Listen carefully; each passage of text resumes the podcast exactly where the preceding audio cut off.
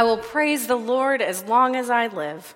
I will sing praises to my God while I have my being. En el nombre de Dios, el Padre, el Hijo y el Espíritu Santo. Amen. Please be seated. Good morning.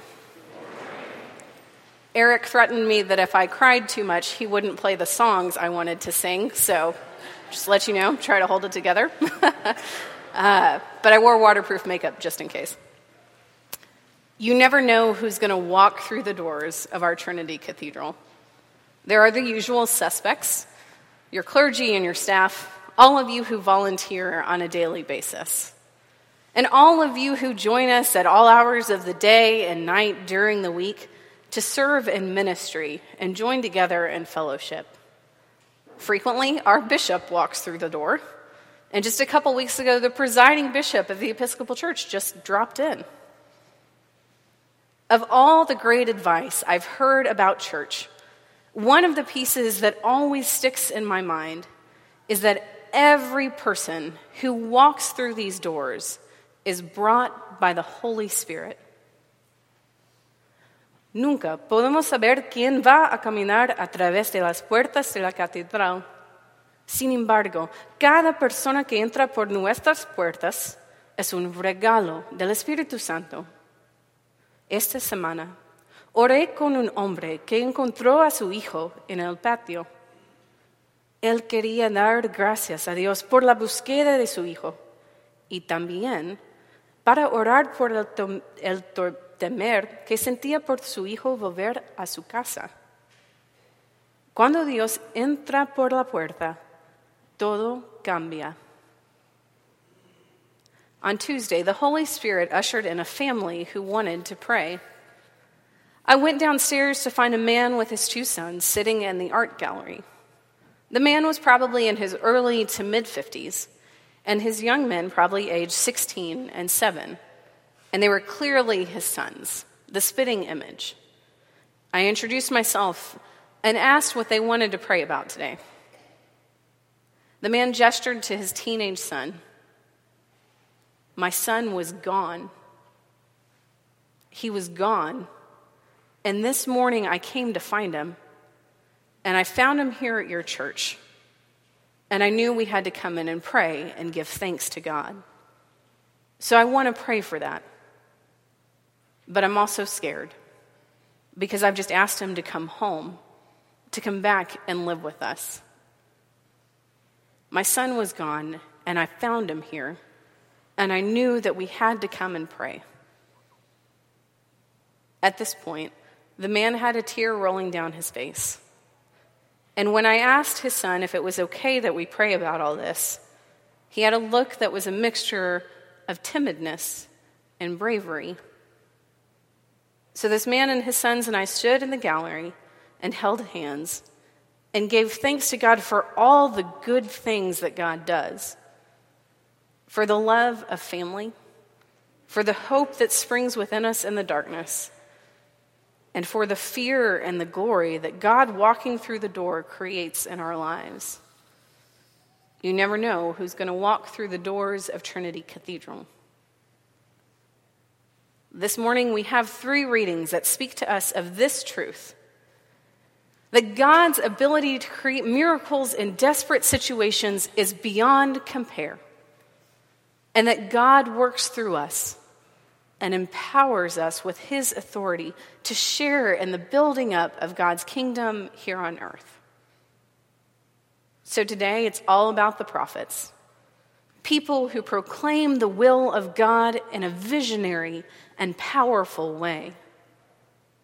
More than that, these are the prophets who show the will of God and speak to the truth of who God is and how God feels about us in the eschatological sense which is a fancy theology word, for saying that the way these people speak about the relationship between us and God is concerned with the last things death, judgment, and what happens to us. First, we have Elijah and this quick succession of miracles that happen as he exits his stay in the wilderness and goes into the town of Zarephath. where God tells him that a widow of Sidon, the same place where Elijah's archenemy Jezebel will be from, will feed him.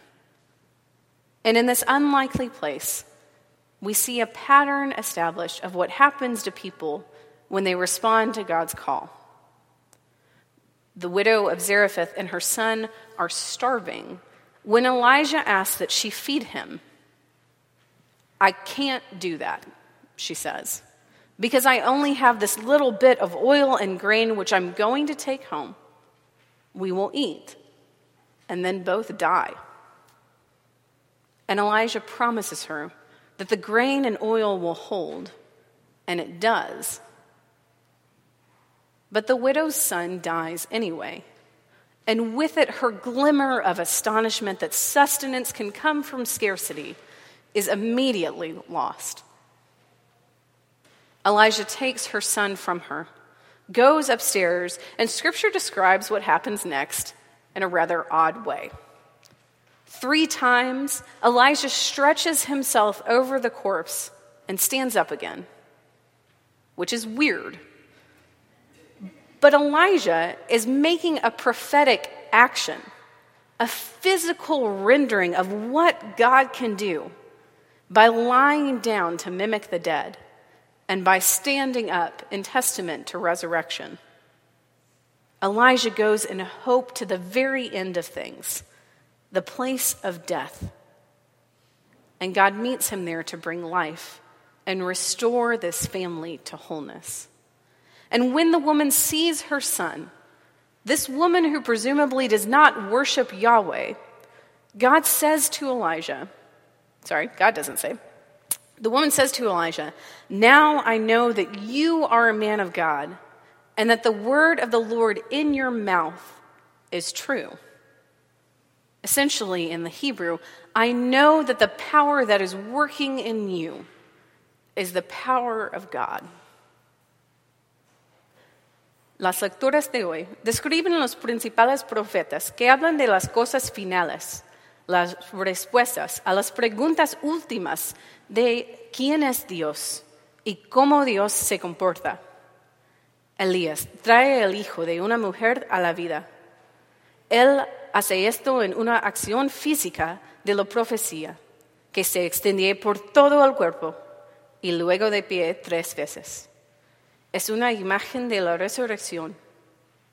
Jesús recuerda este milagro de resucitar al hijo de la viuda en frente de una gran multitud. Las personas se dan cuenta de que Jesús hará aún mayores leyes. Vemos que Dios nos encuentra con el amor cuando nos desesperamos, con la luz en la oscuridad y con la vida como una respuesta a la muerte. In the early days of Jesus' ministry, he travels less than 10 miles from his hometown of Nazareth to a village called Nain. And there we meet another widow and the son she has lost. Both of these women are in precarious status because they're without husbands, and the loss of their sons means almost certain death for them too. So we have the sons who are dead, and the women who are in many ways encountering the loss of life. Jesus approaches the bier, the frame on which a corpse is carried, and touches it, simply touches it. And in front of this son's mother and all of Jesus' followers and all of the crowd gathered for the funeral, Jesus calls out, Young man, I say to you, rise. And he did. And in this moment, Jesus is recalling to mind for the people this earlier miracle of Elijah. And suddenly people realize that Jesus is a prophet in a big way that Jesus will tell by word and action the will of God in a greater way than even Elijah. And Luke says something fascinating about those gathered around Jesus and their reaction. They see the young man rise from the dead, and Luke writes, Fear seized all of them, and they glorified God. If the Holy Spirit ushers in every person who walks through the door, if we recall the opportunity that we pray for in the baptismal covenant to seek and serve Christ in all persons, what happens when God shows up? When God shows up, or when we realize that God is already here, it's awful. And I mean that both ways. Our reaction is this profound mixture of awe and wonder, combined with a sense of our realizing that we are very small in the scheme of things, and feeling that deep existential question why me? And an experience of God is an encounter that exposes us to who God is and what God is doing at work in us and in the world around us. If God in an encounter is being exposed to us, our reaction can immediately jump to, What about me is being exposed to God? And we might feel a little desperate that the creator of the universe, who knows all things that were and are and are to come, has shown up in this space and sees us. Not just a simple acknowledgement, hello there, I'm God, but that God knows everything. We jump naturally to fear. What Jesus models for us is that God goes to as far as any length we can fathom to meet us exactly as we are. Because what God does and who God is, is a God who brings something out of nothing. God pulls light from the darkness. God loves all the people we think are unlovable, even ourselves. Friends, when God walks through the door, everything changes. What God sets into motion before and after the principal acts of Jesus' life and death and resurrection and ascension is that when God walks through the door, God often has to use one of us. In the letter to the Galatians, Paul teases this out a little bit. Remember, Paul was really ardent in his faith, strictly adhering to a life with purpose and mission, and God literally knocks him off of his high horse, which he now eloquently describes in Galatians as a much softer thing. When God, who had set me apart before I was born and called me through his grace, was pleased to reveal his son to me. What Paul describes is that when God walks in, if it's going to be evident in other people, if we are widows who can receive the prophets, then inevitably we are going to be the prophets to the widows. La historia de San Pablo y su conversión nos confirman que para Dios caminar por la puerta nos utiliza, sobre todo cuando no lo esperamos. Si a veces somos las vidas que necesitan un profeta, entonces también será una profeta a las vidas. Esta es una situación que nos trae gran alegría y también un poco de miedo. Dios nos puede usar para brillar su luz en el mundo? Absolutamente. Admittedly, God using us as prophets is great, but also terrifying. And when something is great and terrifying and it rings good and right and true, that can usually be credited to God. You and I are the people who walk through the doors of this cathedral. And we are the people who walk out of the doors of this cathedral. And those great doors with their wrought iron frame are a very visible, permeable membrane of the divine. And so are you. A great priest once described God's ability to work in us like a prism, where each of us is able to refract the light of God in a very particular way.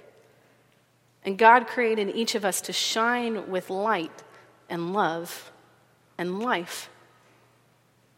And so we are called to shine God's love into the. Wait, hold on. So we are called to shine God's light into the darkness, his divine hope into despair, and eternally life into death. God creates pathways through those around us. And when we're lucky, even if we're not paying attention, God uses our lives as lights to others. Luke says that when the fear drops away from the crowd, they're able to glorify God. They're able to recognize who God is and what God does. And that's what we do when we aren't preoccupied with the deep, absolutely relatable fear that God sees us who we are, as we are, and wants to be with us. And God wants to close the gap and give us life in those places where we die just a little bit when we separate ourselves from God. It turns out that fear is the last stand between our fuller relationship with God. That doesn't exist on God's side of the equation but it exists on ours. And perhaps that's the scariest part that God is always waiting to walk through the door. Now, Jesus had the benefit of knowing what was coming, that he would perfectly and finally show God's true nature of inestimable love to the world. But Elijah and Paul, they were totally surprised. And so we can be too. The ability to bear the light of Christ into the world is inherent within each of us. And God makes such good use of it.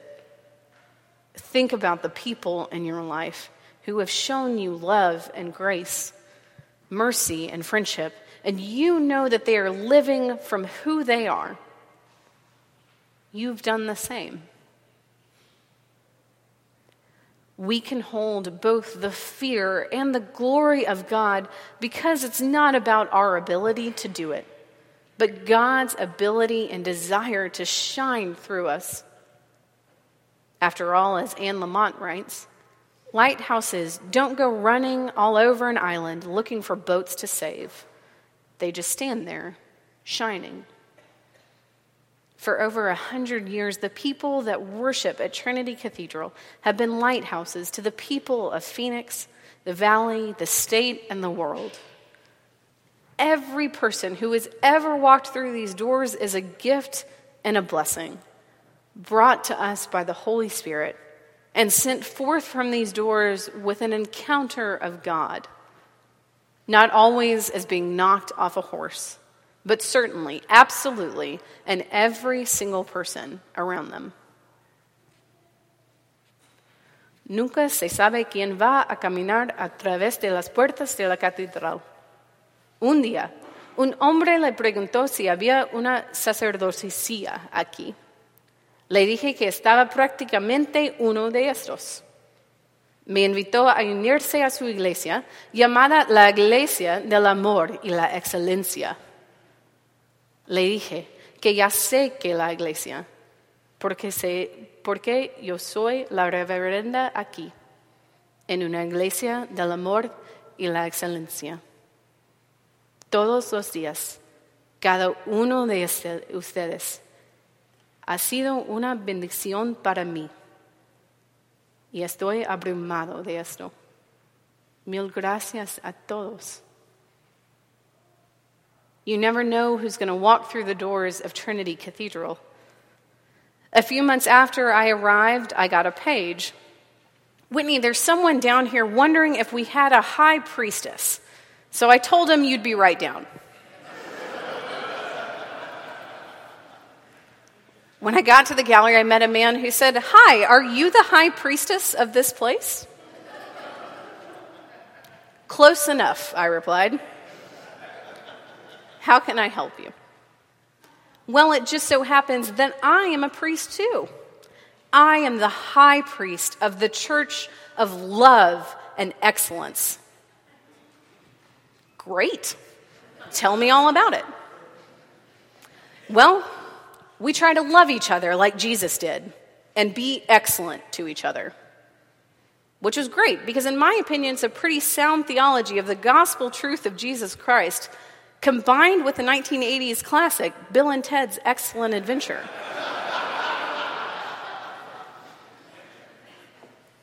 I'm looking for a high priestess for my church, he continued. Oh. and what are the responsibilities of said high priestess?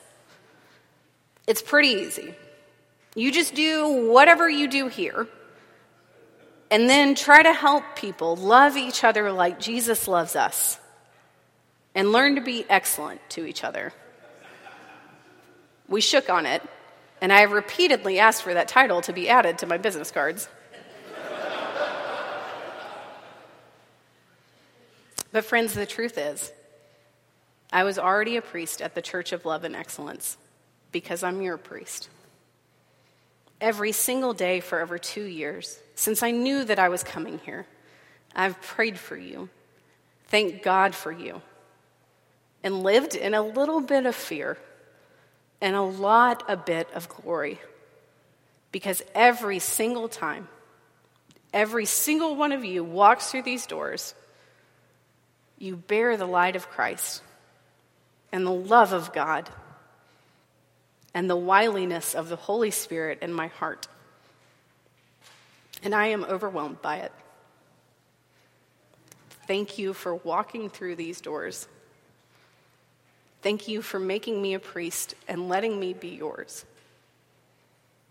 Thank you for being the church of love and excellence. Let us pray.